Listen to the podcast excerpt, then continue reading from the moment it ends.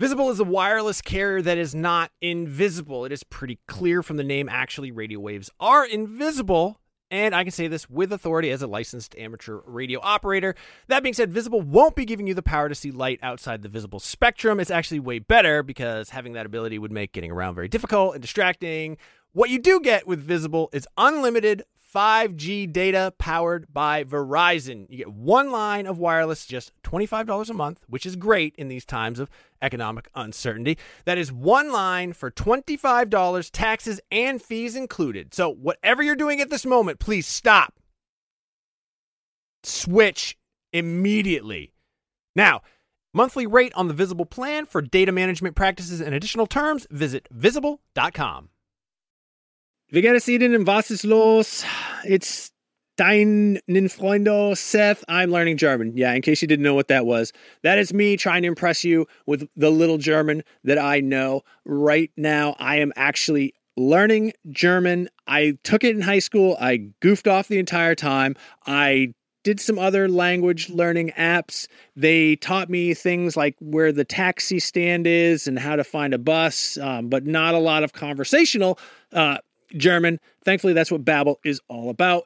Babbel teaches you language conversationally, which let's face it, that is what you want to know anyway. I don't know, when I was in school, you learned like how to count, you learned like the colors, you learned the shapes. Those are all important things, but they don't help you when you're in uh, like Cologne, Germany with Ein Nierenstein, which by the way is German for kidney stone. Uh, an experience I can unfortunately speak personally to. But I've been using Babbel to learn to speak German again, uh, better than I have before. I actually really like it because it is conversational. It's a little bit more relaxed. One of the things that it does that I really like is it'll sometimes show you what the literal English translation is, and I don't know why, but I find that very helpful in sort of understanding the structure, the grammar of a language, and sort of putting myself into that mind space since I'm only in Germany for Gamescom, which is like a week, week and a half, I'm not immersed in the German language. I'm not immersed in German culture. So what I do is the second best thing. I'm taking Babbel.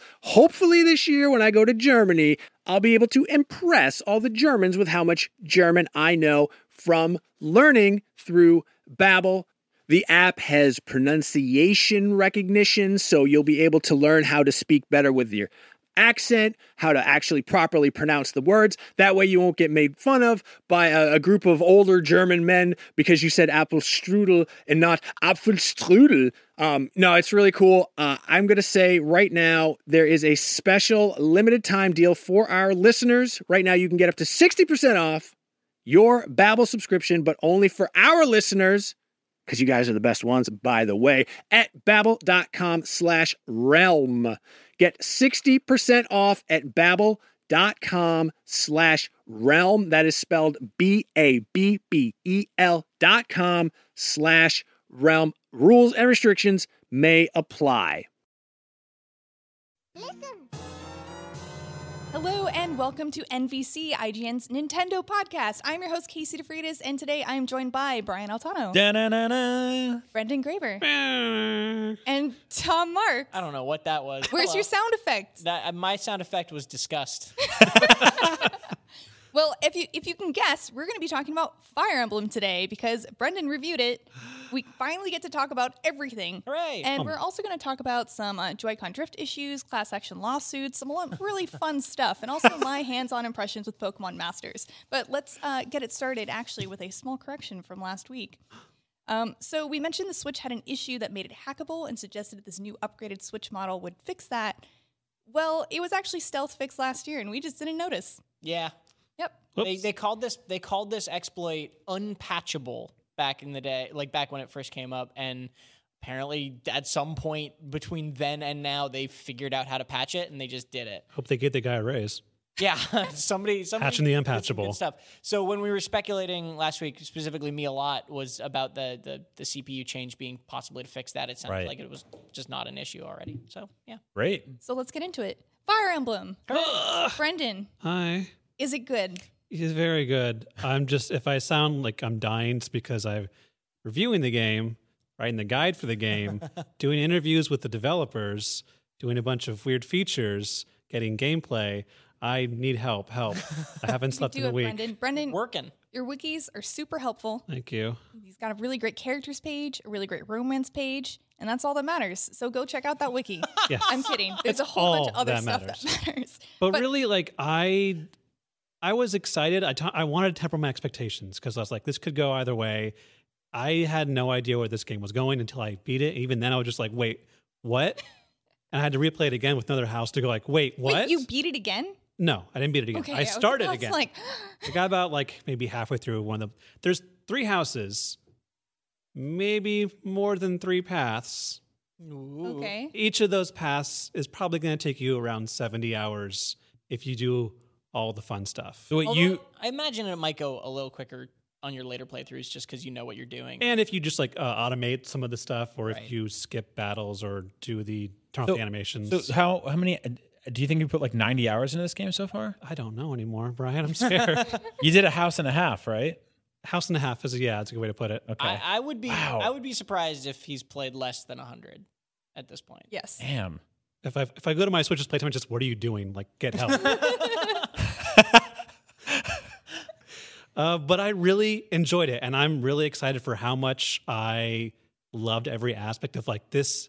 To me, it might be one of the best Fire Emblems I've ever played. One of and the, this one of the best. And this is coming from someone who started back in the Game Boy era, or the Game Boy Advance era, and really loved uh, Path of Radiance and Radiant Dawn.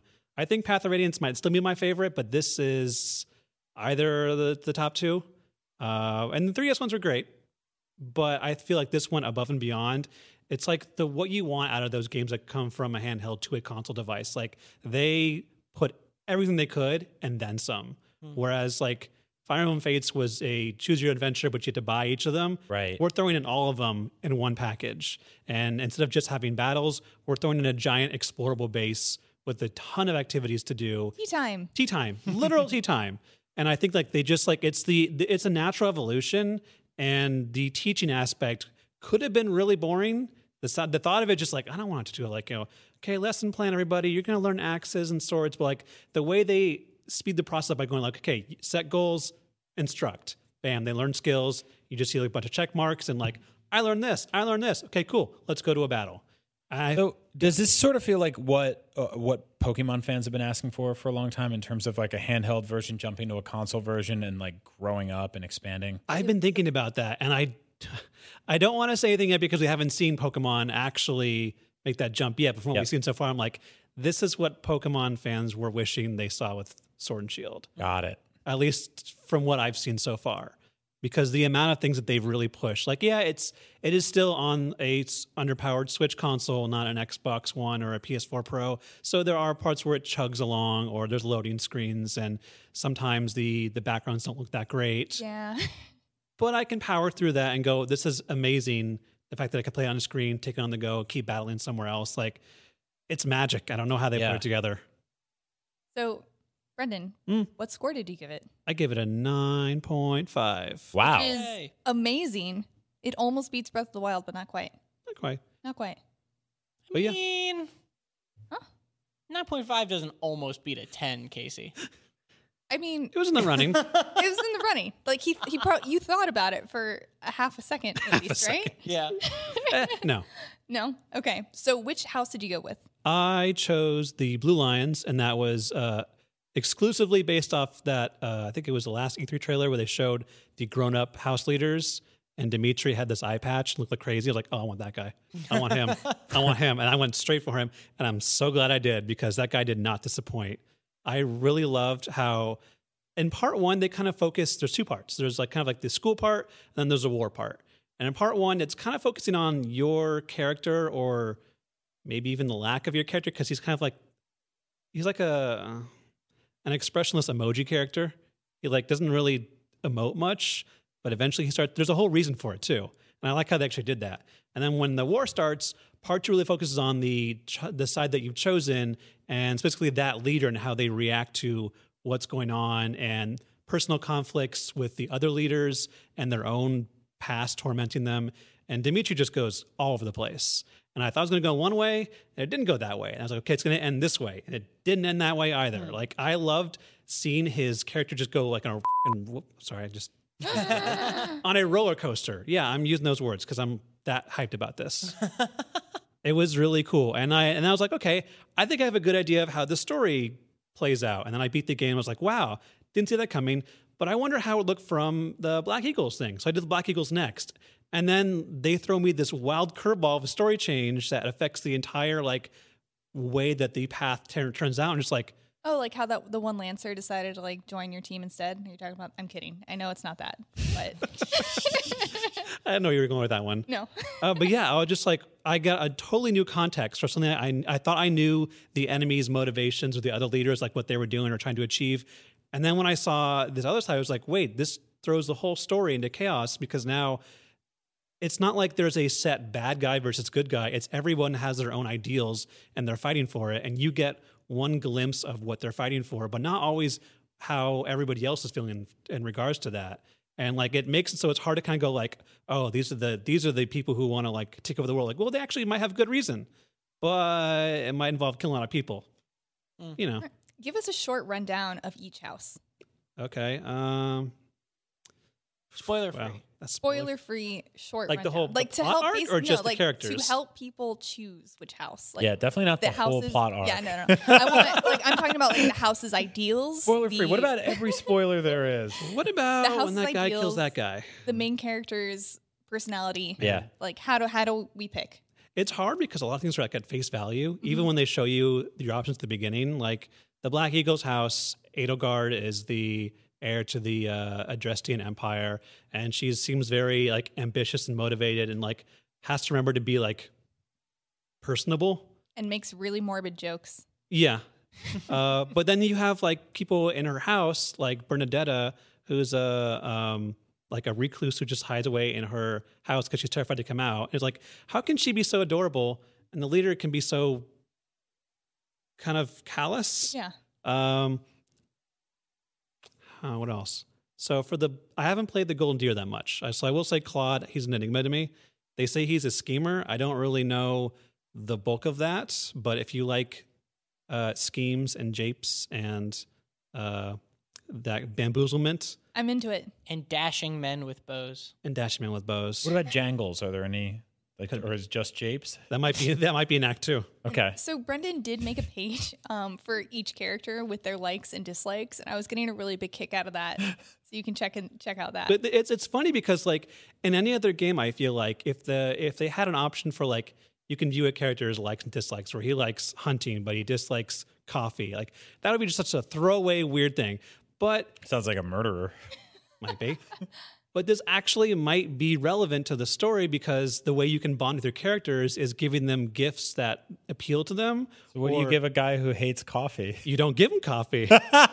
you give him tea. you tea. give them a hunting knife. Yeah, you give him tea and a knife. Yeah. And so, like the way that it surprised me. I me, made just- coffee for everyone to wake you guys up. Here's a knife for you. Have a good morning. It's an actual true story. There's one guy who doesn't like coffee. Don't talk to me until I've had my knife. Uh, I want that in a mug. What- what- who's that guy? What's that case story? I was gonna ask if that sounded like Hubert to you. Hubert actually likes coffee. Oh, what? Yeah. And not knives. No. Coffee, no Uh, knives. Leonie likes knives. And so Why not Felix. both? Why, why not both? So many characters to learn and fall in love with and see if they like knives or not. it's such a it's such a cool little detail. Just like the little things, their character quirks actually play a role in how you get to bond with them. If you choose wrong, they're not going to care about your gifts. You're not going to be able to get a nice S rank and maybe marry somebody. also, very important.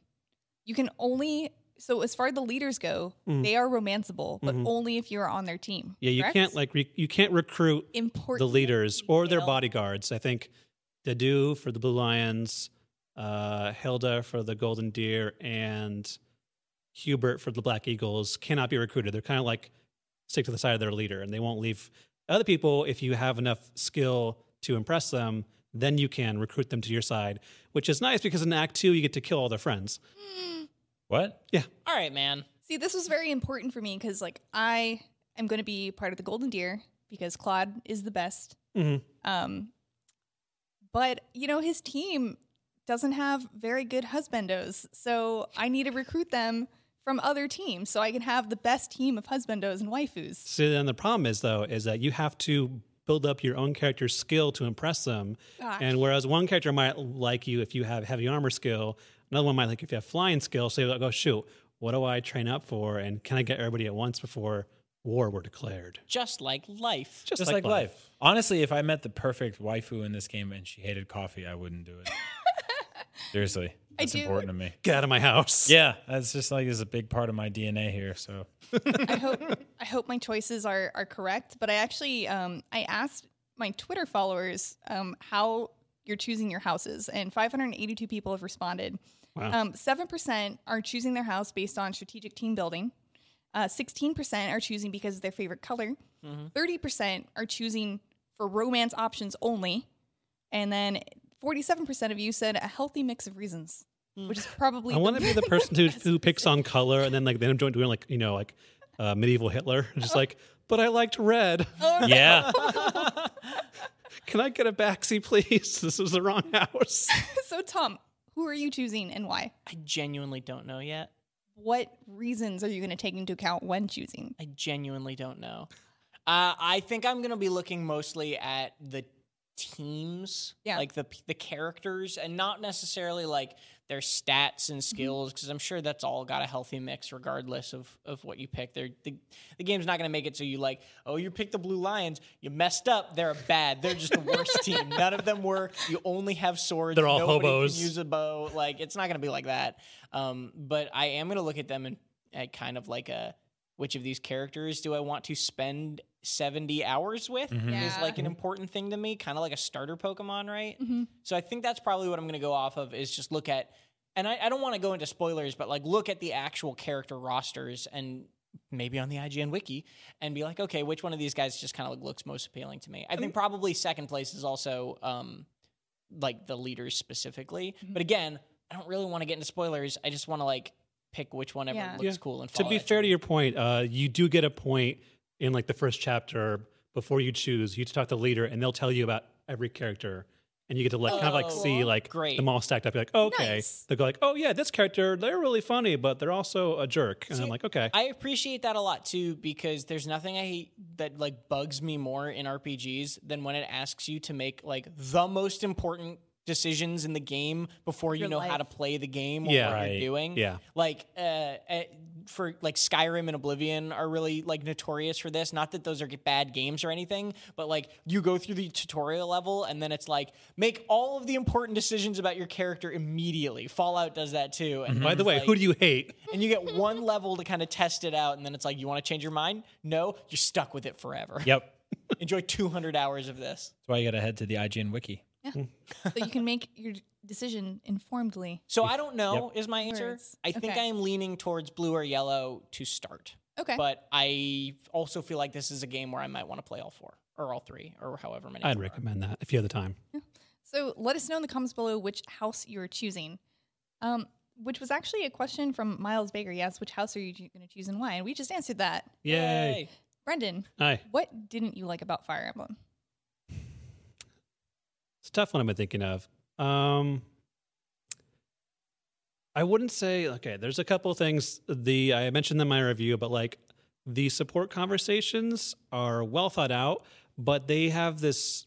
They made a, a decision to have the conversations happen in, in- behind a like a like a still image instead of a actual room they put the models in. So it's kind of like a background JPEG that's been warped so that the camera can kind of like pan around a flat image and make it look like they're mm. actually somewhere.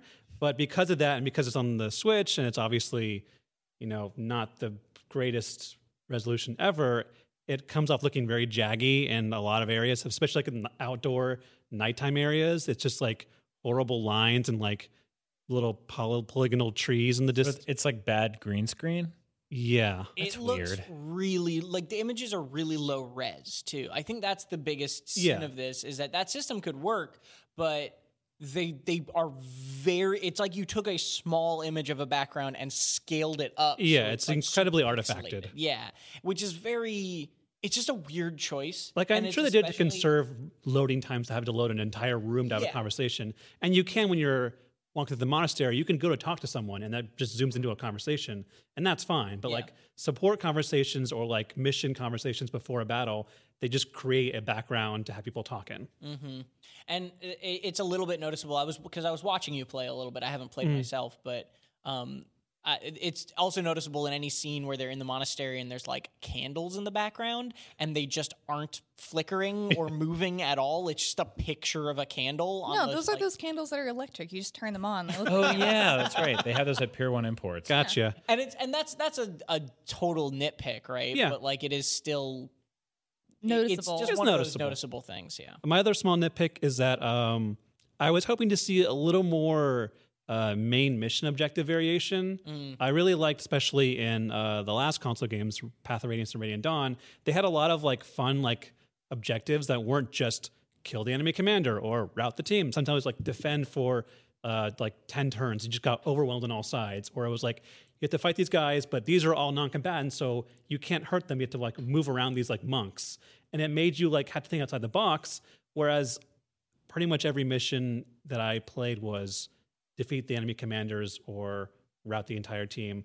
But the caveat is that they include a lot of fun side objectives where there might be a lot of civilians you have to save. And if you do that, you get three special rewards at the end of the, of the map mm. or like defend someone from taking any damage at all. So there was some fun activities on the side, but not the main objectives, I think. Hmm. Could have been a little cooler.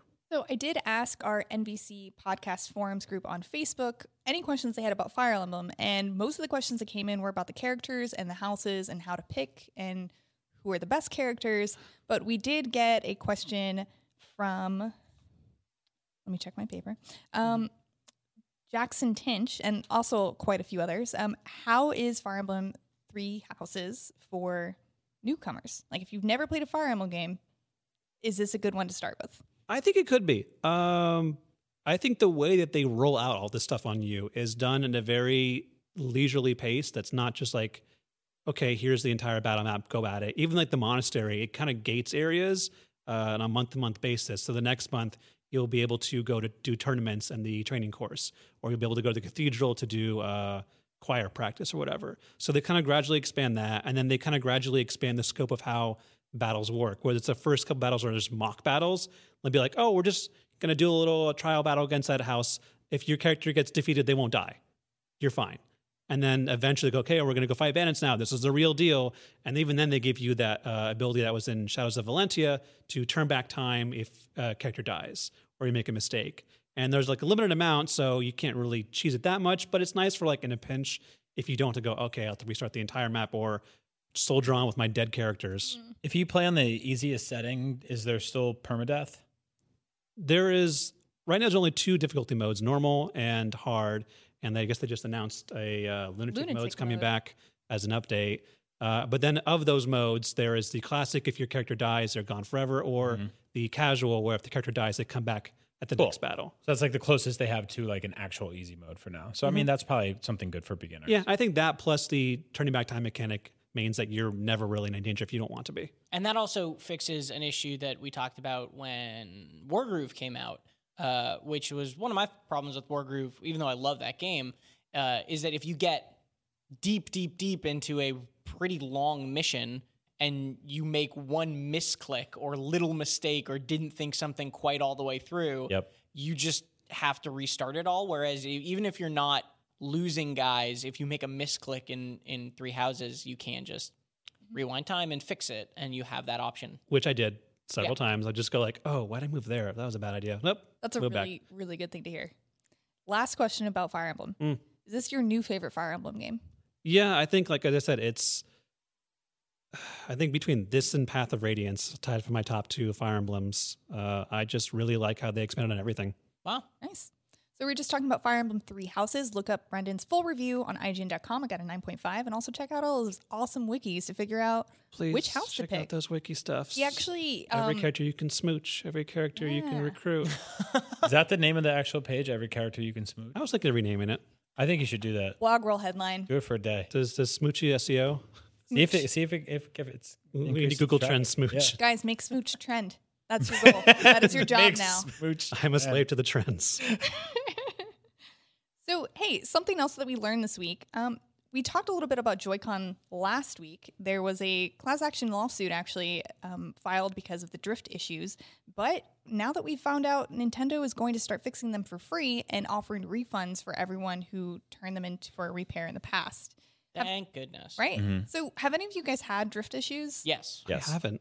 So, I haven't had drift lucky. issues. I've had issues with the Joy-Con just disconnecting for no reason. Oh, hmm. interesting. And then I have to turn the Switch into sleep mode and then back on, and then it'll connect again. Huh. Yeah. I don't, I don't know what that's about. I feel like this was a very prominent issue at launch.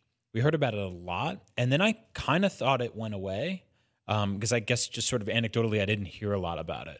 But it seems like it's been just bubbling under the surface the entire time Yeah. and really annoying people. And it's I think it's one of those things that was not necessarily widespread to the point where everyone was dealing with it, but it's been just enough that it's been cumbersome and annoying for people. And it sucks because these are eighty dollars. It's eighty dollars for a pair of Joy Cons. So that's not a great thing to come home from Best Buy. Which, by the way, someone tweeted a video of their display kiosk having Joy-Con drift, and it was just flying through the menus on its own. Oof. Um, and I think it's specifically it's a pain in the ass because there's my curse of the week on. Uh, I play a lot of like 2D side scrolling games, and to like jump into those and just see my character walking left Yeah. instead of right is bad. yeah, it's really annoying. And so I'm glad that they're they're coming at this head on and they're they're addressing it. Um, it's you know it's odd because they're not actually addressing it. yeah, They they're- Nintendo stealth said that if there are issues, go to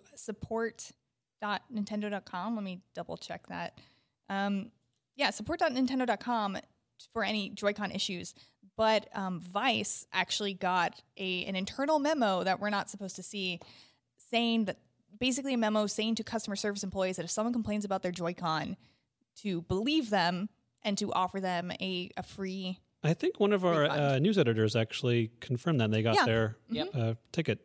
Yep. Yeah, I think they said something along the lines of like, "Oh, some some of our users are experiencing some issues." Like it was very vague. It was also very vague in, in an understandable th- way, though, when a class action lawsuit about the issue is just filed against you, where if they, and I, th- this is kind of just how the legal system works and is unfortunate, mm-hmm. where if they say too mu- if they admit too much guilt, too much specific guilt, that can be used in court against them Yeah. in a Yeah, very liability. serious way. Totally. So it it was essentially a it was kind of a half statement because it needed to be for legal reasons, I think. Yeah. Um, but the actual act of fixing these Joy-Con for free and also making good by refunding people who had previously paid for these repairs is, in my mind, the absolute best right step that they could do at this moment. Absolutely. Just say, you know what, this is because this is even if they're not saying it explicitly in a statement that they made,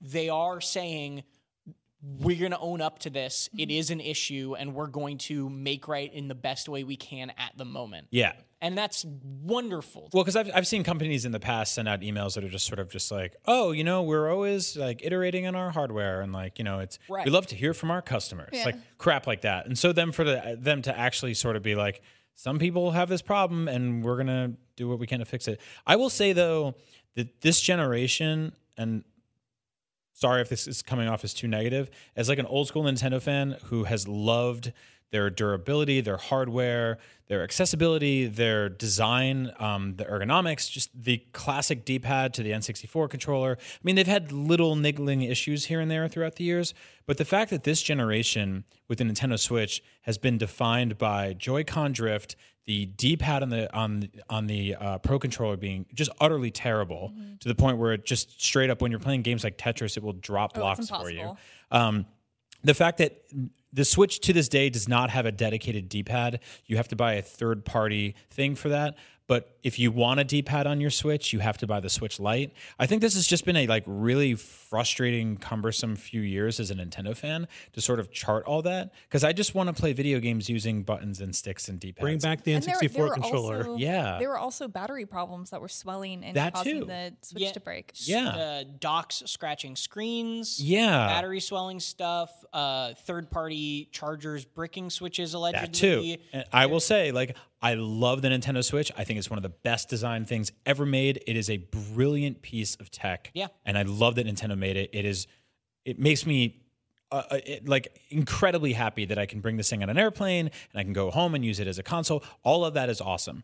Parts of this do feel like they were a little bit rushed out the door to meet the demand of the the sort of you know decline at the end of the Wii U's life, and them needing to basically get a system out to market. And I, I, I, I- I think you're right, and I think you're also hit the nail on the head in that this is uncharacteristically Yes. this way. Nintendo Yeah. is like your Game Boy still works, mm-hmm. right? That was like the classic Nintendium. Everyone coined it. Yeah. Yeah, the the the Nintendo store in New York has that Game Boy that was in Iraq, like and like survived an IE. Still running Tetris. Still yeah, and it's yeah. bombed out in the front of it. Yeah, and so I think you're right that this has been. It's not the end of the world or anything. Mm-hmm. The Switch still rules, but it has definitely been an uncharacteristically clumsy system life in, from a actual physical hardware side of it. Absolutely. And, and this is like sort of not what I am used to from them, Yeah. you know? Like there is a durability that comes, you know, with their with their tech that I love. And like to be fair, I'm also a PlayStation guy. This generation started off with uh, basically the caps on almost every single person's DualShock 4 analog Oh, sticks yeah. rotting off, falling apart. You'd be sitting there playing launch games like Knack, and you know you're you're you know sorry if you were playing that, and your sticks would just start fall like pieces would fall off. You'd look at your thumb and be like, "What happened here?" This And is so- why I was one of those selfish roommates when people ask, like, hey, my PlayStation controller doesn't work. Can I use yours? And I'd be like, no. Nope. nope. Sorry. Yeah, it's it's just frustrating. I'm glad that they're addressing it, but I think that like I'm I'm really hoping that something is happening in the background right now where they are doing a full on refresh on their core products. And I don't mean like a Switch Lite. I don't mean like a Switch Pro, which is I think a little closer to what people wanted. You know, like what you guys talked about last week, um, which is not technically a Pro. But I hope that they are in the R and D right now, going back to the drawing board and fixing the Pro controller and they are fixing the Joy-Con because people are going to be buying these things for years to come and they need to pull all of the product off the shelves and they need to refresh it with stuff that looks identical but is actually something we can trust Yeah. and play with. Honestly, thinking about it now, I think I'd probably rather have a Joy-Con 2.0 than I would a Switch Pro. Yeah. Like if they if in, in a world where we had to pick between those two, I think I'm pretty ha- satisfied with the Switch as a system overall. But and maybe I won't be, you know, once the PS5 and Xbox Scarlet or whatever they are come out and it's now even a weaker thing compared to those. Um, but at least right now, yeah, I think the Joy-Con just need not that, like I like the Joy-Con a lot. They just need a little bit of like a a second take. Yeah. I heard that the reason the drift issues are happening is because there's a cheap part underneath the stick Mhm. that wears down Hmm. um, over time and then stops working correctly. Yeah, people I've seen videos on YouTube where people mod it to fix it, which is as someone who's Have to do. Yeah, you shouldn't have to do. As somebody who like had two sets of Joy Cons and took apart one to mod the D pad in, like you did, Tom. Um, that was something that I was able to do with like a limited understanding of the way that works. There's no soldering or anything like that. Yeah. But still, it, it's it's a cumbersome thing to expect your average consumer, especially in a in a system that's you know positioned to sell for all ages.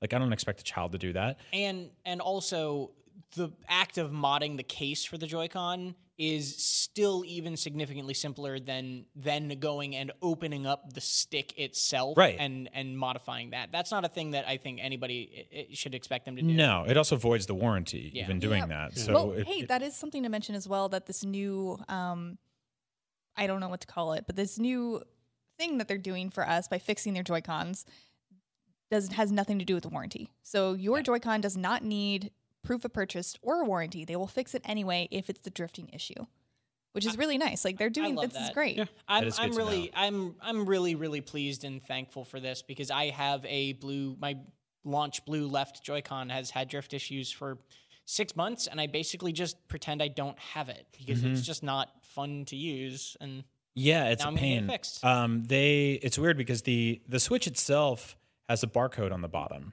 right? Mm-hmm. Which like I was looking at the other day and I was thinking from like sort of design perspective is kind of ugly.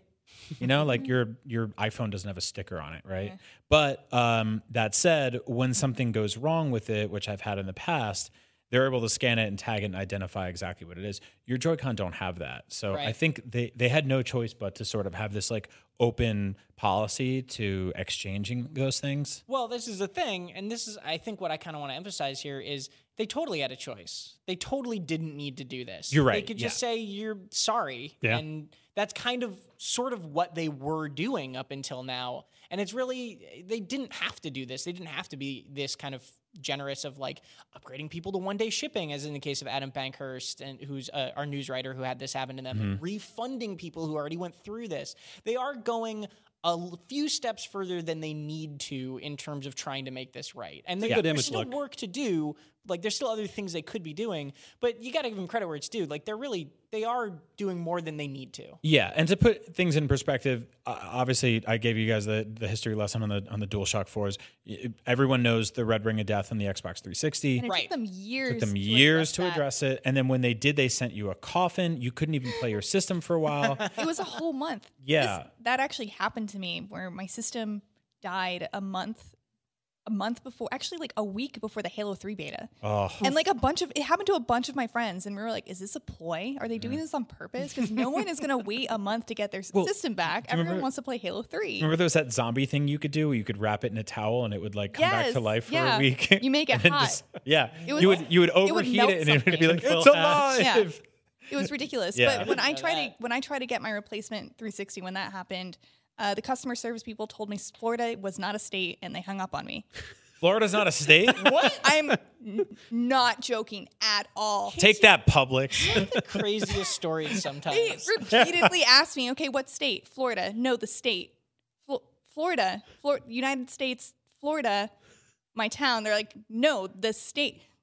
This is the state, I promise. And they're like, "We're transferring you," and then they hung up on me. Surprise! You received it from the union. I just Yeah, there is like a specific network of like dumb and weird people that inter- interface with your universe on a regular basis. It is fascinating. It would have been great if it was like the start of like Florida Civil War. I know. gets That's how you learn. it gets even more X Files because then I went on to the website to do it instead, and Florida was not in the drop down menu. Casey, where are you? To- I'll catch hell for this, but every four years I wish that Florida wasn't a state. But there's pub subs there, Brian. I know, but it doesn't have to be a state to have sandwiches. Meanwhile, Nintendo customer service was really kind and nice to me, and I got to listen to Star Fox music while I awaited them. And That's then they right. gave me a replacement DS screen, even though I was a month after warranty. So thank you, Nintendo. Nintendo. We Florida think is. Florida is a state. Only now do we do that. Only now. Um, but yeah, It's 402. it is 402. Blaze it. I have to run. Um, Not right.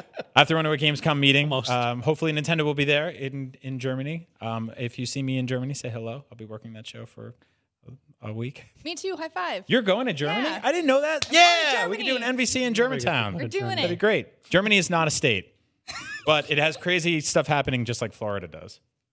Is there a Germany man? Of course there is. I'm going to go be that Germany man. Bye, guys. Brian. See you, Brian. Bye. Bye. So, hey, now that Brian's gone, we can talk about Pokemon. Um, no, but um, for real though, I did get to play Pokemon Masters last week with Miranda Sanchez. Nice. Um, I got to play for a whole hour, and we can talk about it now. Were you the we moved master? embargo. I was a master. To be a master, masters. Pokemon master. Were you weren't three masters? I was. I controlled three masters. That's That weird. sounds weird, right? Yeah, it does. I guess Pokemon Three Masters doesn't have that great ring to it. Pokemon three masters. Three Master There, Edition. there are up actually up to 65 masters with their partner Pokemon, which consist of sync pairs. Hold up Pokemon now. Masters. Sixty-five. Yeah. There aren't that many masters in Pokemon. There's a lot of think of all the gym leaders. Would you consider them Pokemon Master? yeah, there's what? They're just let seven? anyone be a master these days. Is this going to be the eighth generation? It's This newest game? Pokemon Masters? No, sorry. I meant uh, I meant the new uh, Sword and Shield. Is Gen eight? Gen nine? Nine. Nine? Yeah, Gen Okay, nine. so there were eight generations, and each one had eight gym badges, right? Mhm. And so that Except meant- for Sun and Moon. except Sun and Moon, but Sun and Moon still had eight things, I think, or something. They had a fair amount. But we can essentially estimate that there are around 64 just gym leaders, 50 to 60 Oh. just gym leaders, and then Hmm. people outside of that, like main characters. they just found a guy like, oh, what you got there? A Doodle? Okay, you're a Pokemon master. Come on, let's go. No, What So I'm they- saying there's- is you're wrong. There's gym leaders, there are rivals, and there are some other characters from the series as well. And then there are also Sygna Suit characters, which are characters like Brock in a different outfit with a different partner Pokemon. And this is pertinent to say that all of these Pokemon Masters are getting pulled from the games and not the anime. So Sygna Suit Brock, for example, has a Tyranitar. Brock has never had a Tyranitar in the anime, but he has had one in one of the games. Hmm. So it's really cool. It's So interesting. down maybe don't get Brock with the frying pan as a character. Probably not. You can So- you can go on a friend date with him though, in a thing called um, sync pairs, sync stories. Actually, Every game needs dating. I kn- Every game needs tea time. Yeah. Call- no, it's basically that. So once, whenever you add a new sync pair to your team, you can go on a sync story with them, and depending on the character, it's a different thing that happens. So Miranda went with Hapu, and with Hapu, she went on a tour of the island and went shopping, and they talked and had a great time. Meanwhile, I went and talked to Flannery, and she told me about how hard it was living in her father's shadow and what she did to get past that by looking Downer. for a t- Torkoal. It was very sucks happy. to be honest.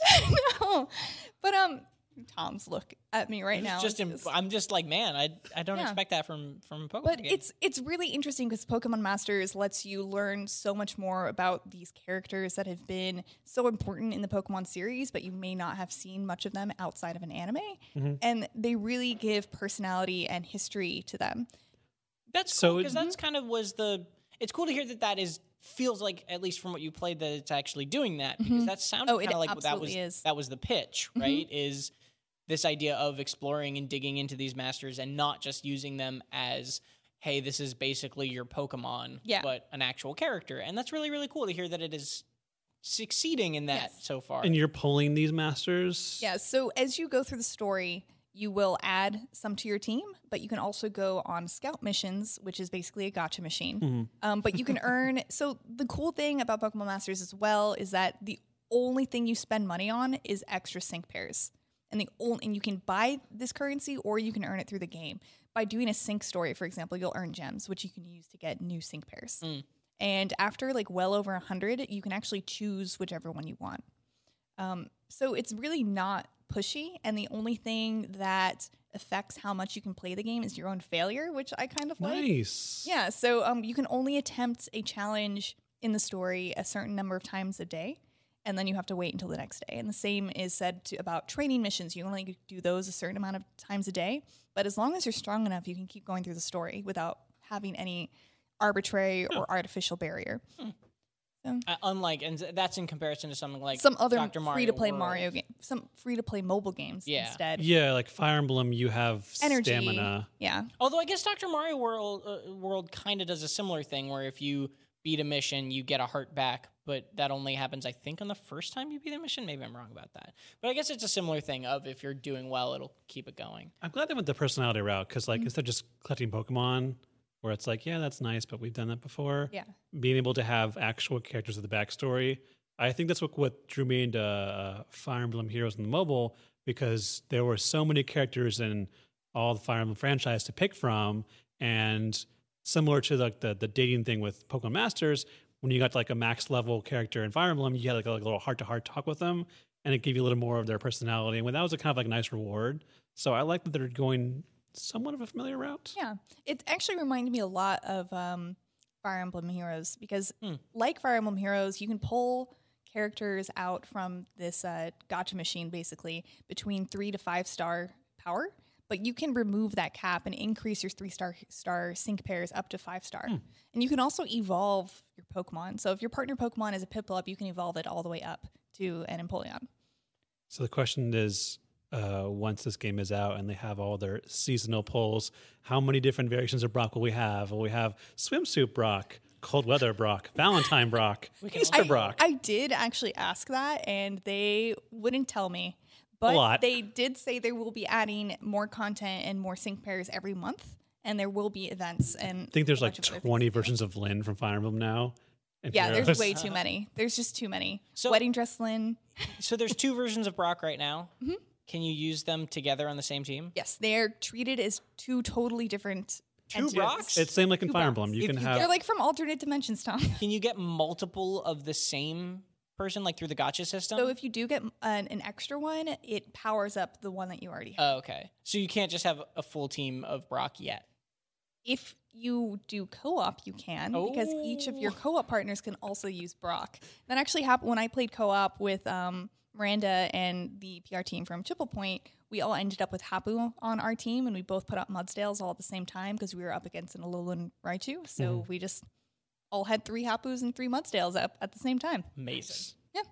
But the gameplay was a lot more quick and interesting than turn based, and the producer said that they chose to do a real time battle because if they wanted to focus on co op, you couldn't be waiting for your teammates to do Yeah, that would take forever. time. Yeah, Right. especially if there's three of you. So they decided to make it real time so that no one would have to wait on each other. Hmm, good idea. Yeah. So that's Pokemon Masters. It's out on August 29th, and you can actually pre register for it now. I don't know what that gives you, but it is an option. Yeah, I'm, I'm not sure.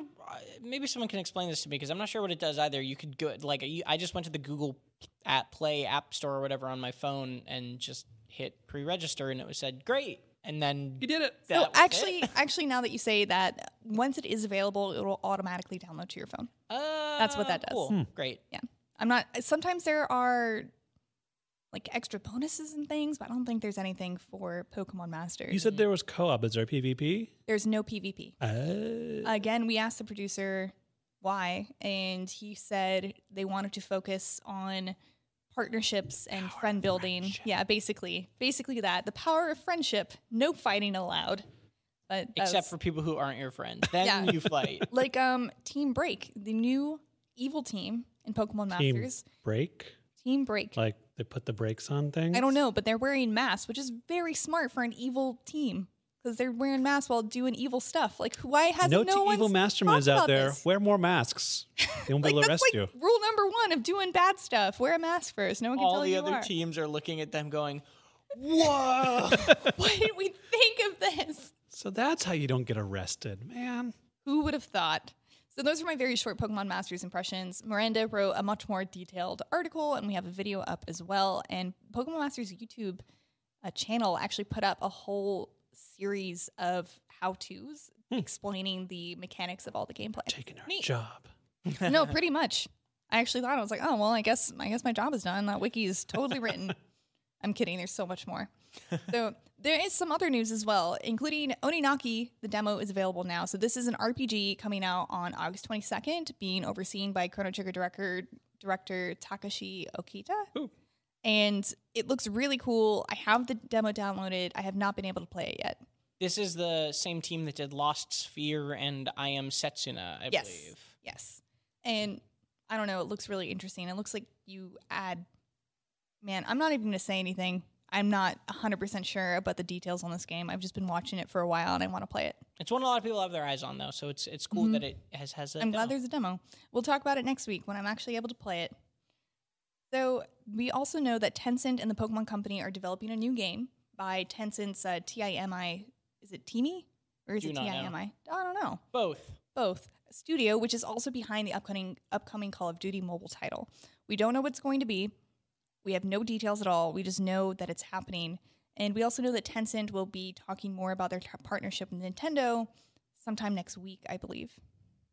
So there's that. It's interesting. I have no idea what it could be. It's kind of weird that there are so many spin-offs coming from third parties. Yeah, well, it's it's this interesting thing that's been now happening more with Nintendo, just with their mobile branching out, but a lot more with Pokemon. Is we're not super used to just like people making Pokemon games, But Unless they're bootleg versions in China. Yes, that that is a thing, but I mean, just like i- i- it's it's interesting that we're just like, oh yeah, there's just gonna be like the, they're working on another Pokemon game, and we're like not Mhm. sure what it is because now there's very established, even within the Pokemon company themselves, have established this as there are your mainline Pokemon games that are the main thing, and then there's these other things, and there's a lot of them, and there's the mainline, and then there's a Let's Go, and then there's the other thing, and then Yeah. there's the other, other other other thing. Yeah, and there's always been spin-offs, but like you said, the fact that they're just sort of like coming from all these sources is really sort of interesting. Mm-hmm. We'll have to see if it pans out in a good, interesting way in terms of like actually playing it. It is but cool We have to no idea if we don't know what it is yet.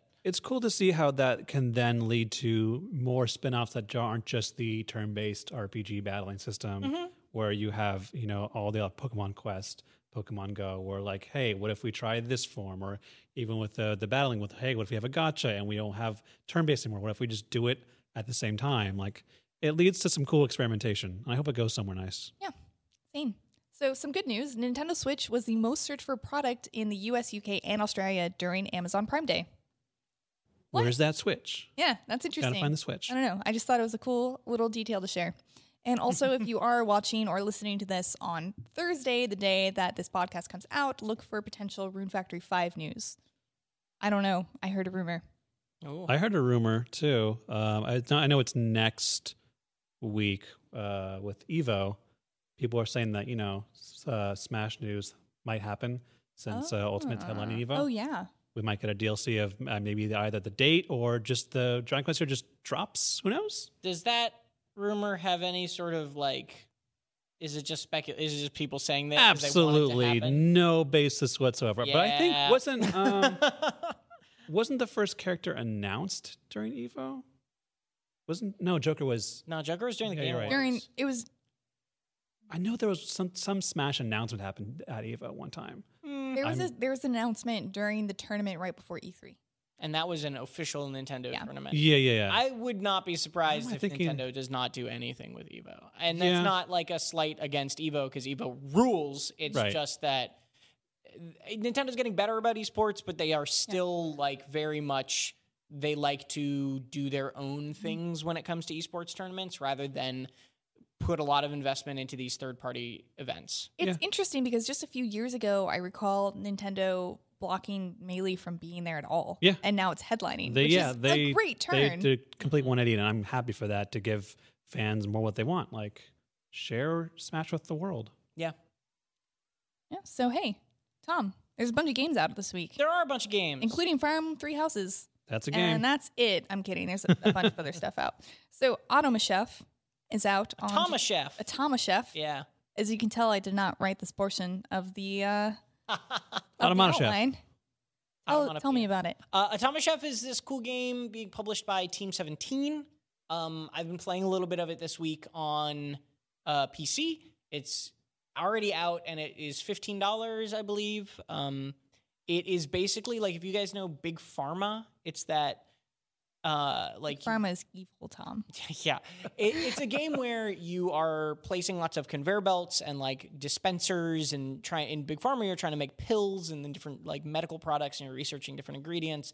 This is kind of like a little bit more of a bite-sized version of that for the food industry. So you get a restaurant space, and it says you need to make hamburgers and cheeseburgers, and it's all automated. So then you have to build up these contraptions where you have like a distributor I think that's what it's called, sending out buns, and then another one sending out patties, and then you have conveyor belts leading the patties to a grill, and then you have a robot arm that picks up the grilled patties and puts them in an assembler, and then the buns get toasted and then brought onto the assembler, So- and then that assembles it and sends it out a conveyor belt to get ordered. so you're building an amazing machine. I mean, like, kind of it's like that, right? But it's it's a little bit more puzzly because you're trying to do it in.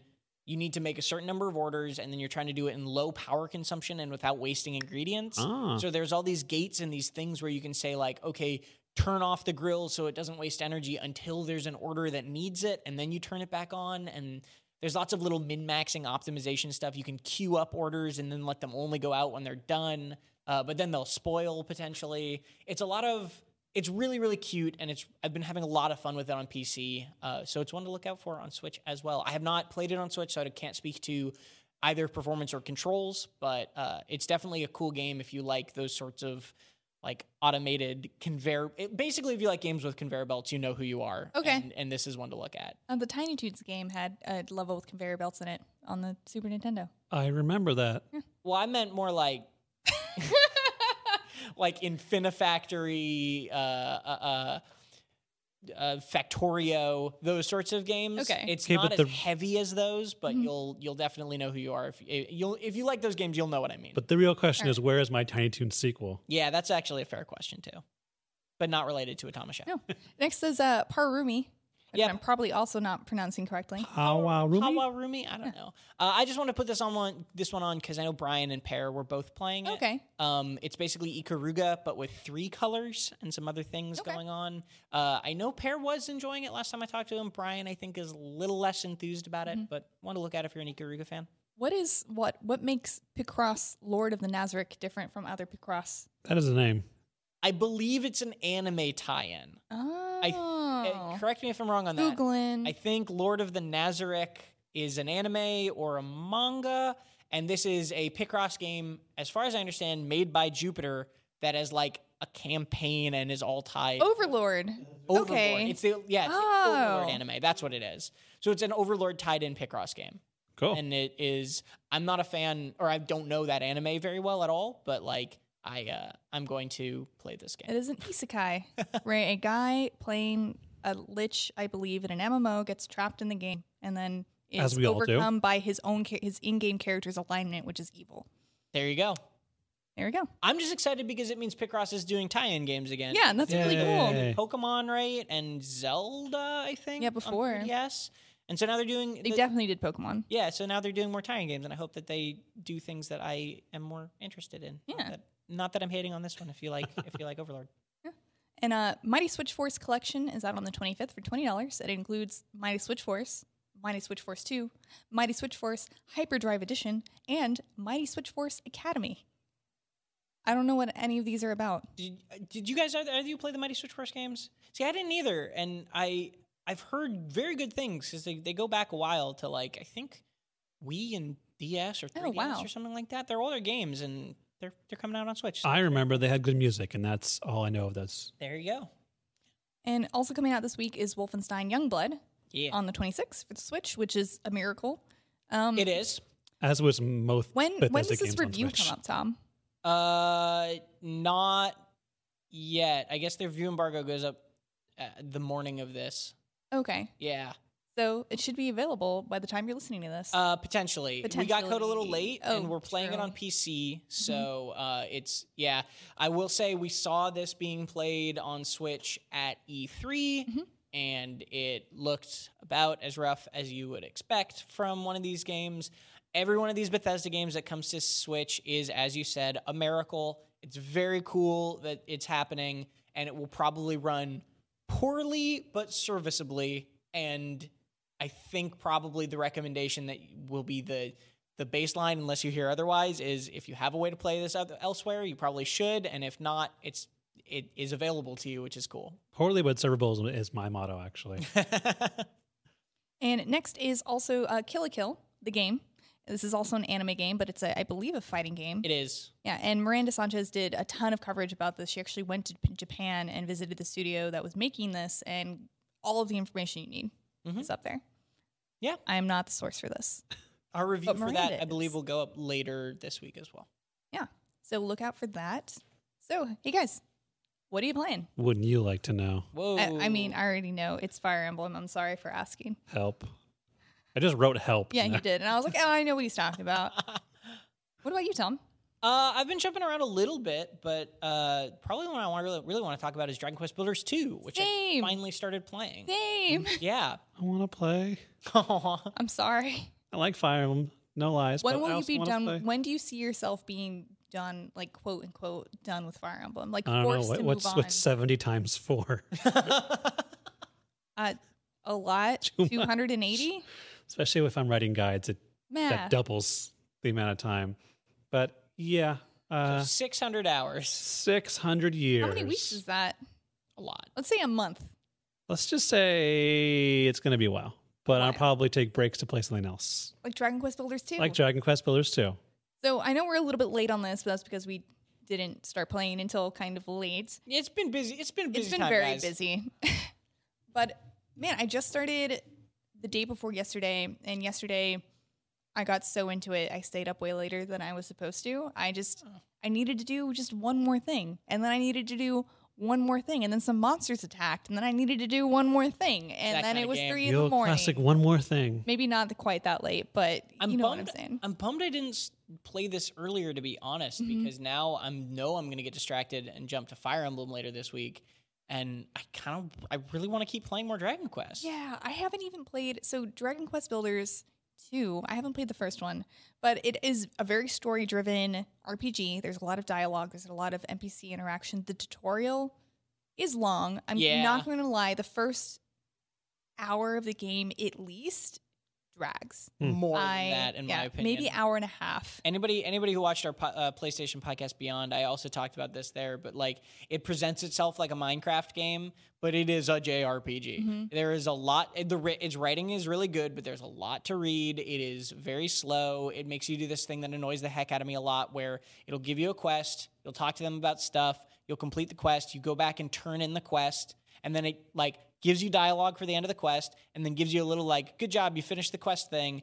And then the person you were talking to will then be there waiting for you to talk to them again to get the next quest, in which case they'll then start talking more about that quest, and then you go off and do that. And it's like, Just that's string it together. yeah, that's not like a huge deal, but it is it is very like start and stop, start and stop at the beginning of the game. But it is so good I like still want to be playing it. Mm-hmm. like I said, I got got very once I got past most of the dialogue and started figuring out how things worked and what I Mhm. needed to do. I was like, oh, I want my base to look awesome and I want to protect it from monsters. So I'm going to start doing that. And then I realized the material I was using isn't that strong, so I should get more material. and I was trying to bring in some techniques I had learned from Minecraft to kind of protect my base. And I learned that fences don't really do anything against monsters. They look pretty. They do look pretty, but monsters can just jump over them. What jerks. But um no, I had I'm I'm having a lot of fun and I want to play more and I haven't even played co-op yet.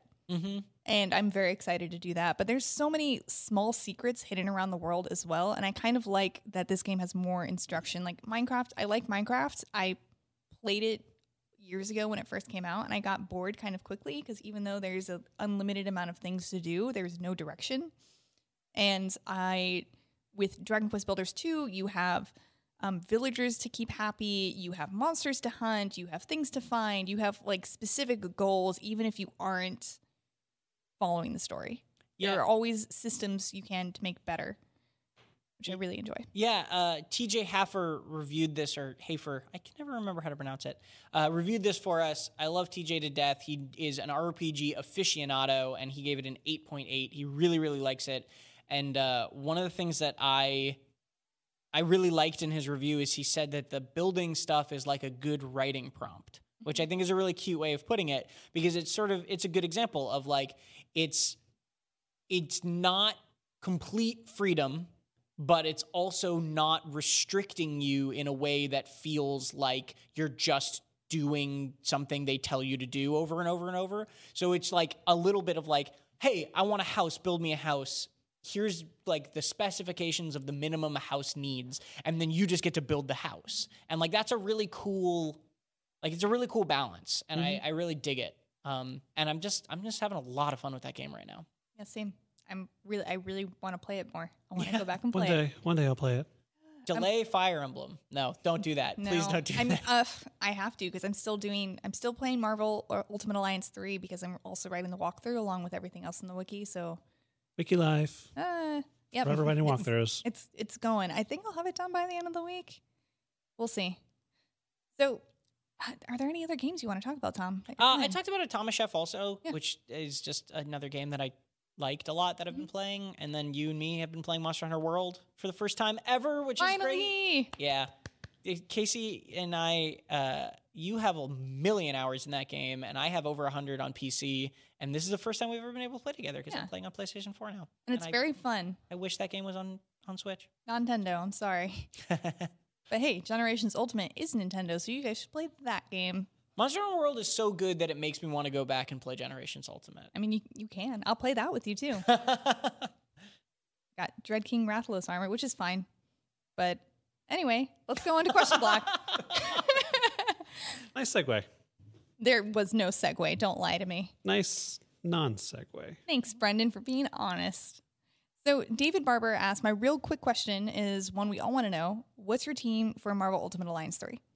So, Tom, what team did you end up using? I think you mentioned this last week. My so I jumped around a bit, uh, but my final team that I used for probably the last three of the ten chapters of the game, and I deviated a teeny bit from this, but not a ton. I really, really liked this team.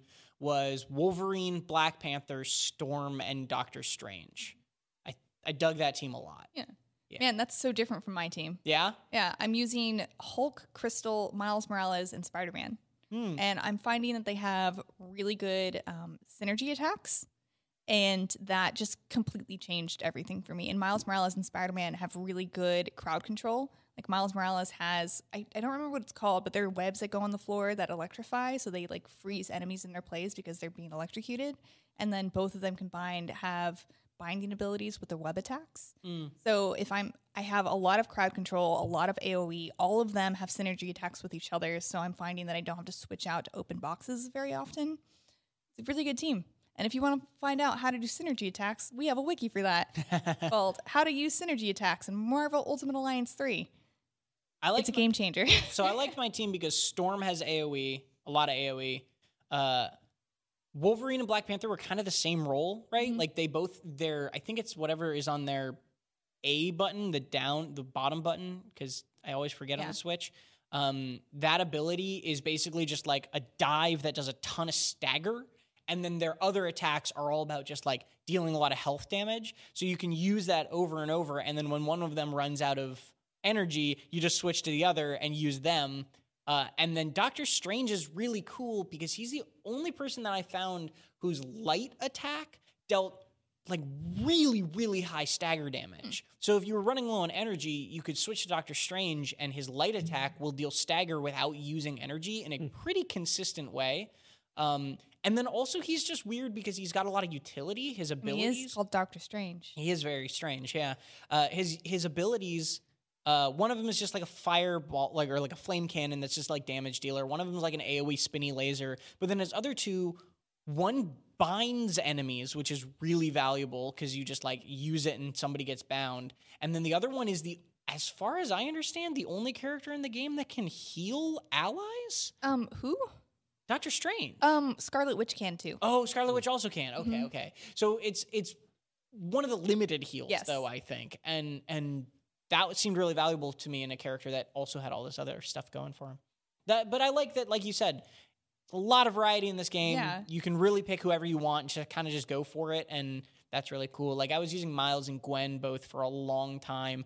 I love the Wasp. Wasp is one of my favorite favorite characters in the game, and not just because she drops giant fidget spinners on people. Um, That's a pretty good reason, though. that is a good reason. uh, yeah, so I really like the variety, and I like that everyone can kind of have their own team. So, one last question that everyone can answer. I wish Brian was here for it. Uh, Sean Warner says A wizard appears and Wizard casts a spell on you that makes you lose your hair. An equally as powerful wizard appear with the power to give you any hairstyle from a video game you want. What hairstyle do you choose and from what game character? Getting tired of these wizards showing up and doing dumb things to me. What Wizards are like bad dudes. Yeah, sending me to video game realms, give me video game haircuts. Stupid wizards. Uh, I guess I'll keep mine um, somewhat related to what I can only think about these days. uh, I'd probably choose Caspar's haircut from Fire Emblem. He's in the Black Eagle's house. He's got like this like blue faux hawk. Oh, yeah, I remember him. Yeah. He's also the voice actor, same person who voices Haida and uh, Retsuko. So Ah, I love that guy. Good, it's a good choice. Yeah. Also, I just hate my hair, so I'll do anything to change it. Tom, what about you? egad. Wait, what? No, uh, now I can't unsee it. It's I'm- just, I, I'm re- it's just okay. there. I was remembering correctly. Yeah, you were. It's just You one wish you tuft of white hair that just goes up straight. yep, like a turnip. sticking with it. I'm, I'm, man, I'm flabbergasted by both of your responses. I guess you know it's just hair. What did you think ours was going to be? I don't know, man. I'm gonna pick Bayonetta because her hair is magical and can be used as armor. But Oh, you know, cheater! you cheater! no, I just thought about what would be the most practical answer. I didn't know we were going for practical. I just want to change. I've had this haircut since like I was five years old. I haven't changed it once. I've had my hairstyle since I was 15 or 14. Yeah, 15. It's a long time. I'm so basic. 13 years. Or as you said last week, that's like three years. Yeah, like three years since 2012. Whoops. Yeah, no, I did not go to sixth grade in 2012. I went to sixth grade in 2002. My bad. Whoops. Ooh. So I think that is about it for this week. Thank you guys so much for being on, Brendan. Thank you for talking about Fire Emblem Three Can Houses. I be released now?